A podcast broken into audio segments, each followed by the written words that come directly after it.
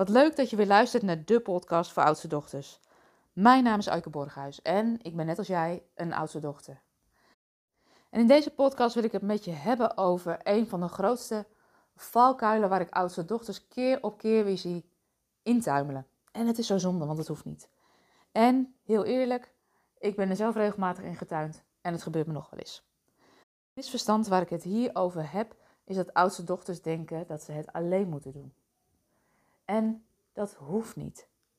Het is belangrijk dat je weet wat je wil, maar het hoe, dat vormt zich wel, dat voegt zich wel als jij weet wat je wil.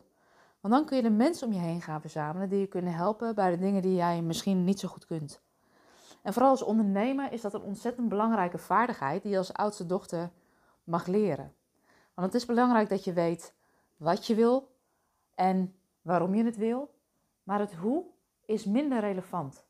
Want het hoe, dat lost zich eigenlijk altijd wel op als je weet wat je wil. En mijn ervaring is dat oudste dochters zich hierdoor regelmatig laten afremmen. Door het hoe.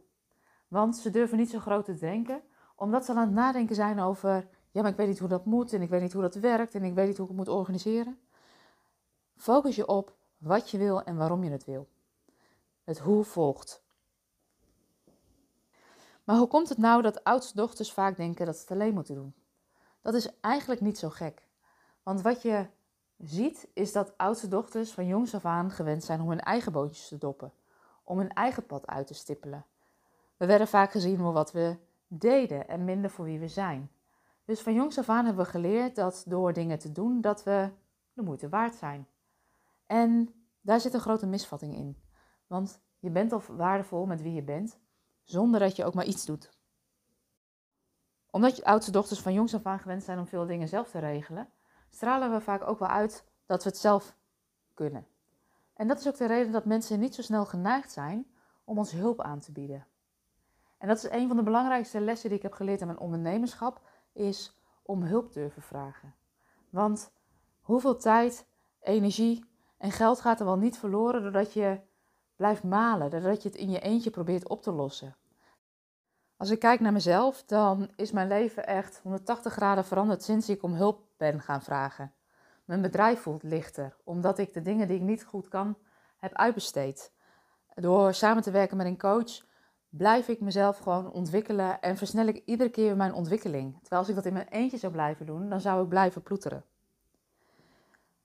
De uitnodiging aan jou is dus, of de bewustwording die ik je mee wil geven in deze podcast is, je moet het zelf doen, maar je hoeft het niet alleen te doen. Want hoe fijn zou het zijn om samen een tijd op ontdekkingsreis te gaan? Waarin we bijvoorbeeld een jaar samen op ontdekkingsreis gaan over wie jij bent, waar je je leiderschap zou willen verstevigen. En dat niet alleen met mij te doen, maar dat met een groep van gelijkgestemde oudste dochters te doen. Met vrouwen op leiderschapsposities, met ondernemers met een winstgevend bedrijf. Om met elkaar te kunnen groeien en te kunnen ontwikkelen. Ik heb nu een aantal jaargroepen begeleid en wat ik terugkrijg van al die groepen is: het is zo fijn om gewoon te weten dat je er niet alleen voor staat. Om even met iemand te kunnen sparren als ik vastloop. Om één dag in de maand afstand te nemen van de waan van de dag en weer stil te staan bij wie ben ik, wat vind ik belangrijk en te kijken welke keuzes daarbij horen. Om te leren hoe je systemisch kijkt en werkt en waarneemt, waardoor je kan werken ook met die onderstroom, waardoor je eigenlijk met minder moeite meer resultaat boekt. Mocht je nou denken, ja, dat wil ik ook, ik ben er klaar mee om het alleen te doen, ik ben toe aan een, ik ben eraan toe om het samen te doen, neem dan contact met me op en maak een afspraak voor een persoonlijk adviesgesprek. Dan kijken we samen waar je nu staat en dan kijken we waar je naartoe zou willen.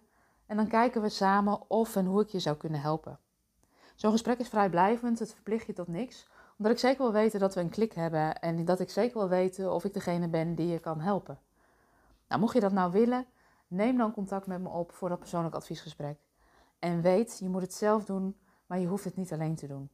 En het zelf doen is het uitreiken naar hulp. Dat is wat ik daarmee bedoel.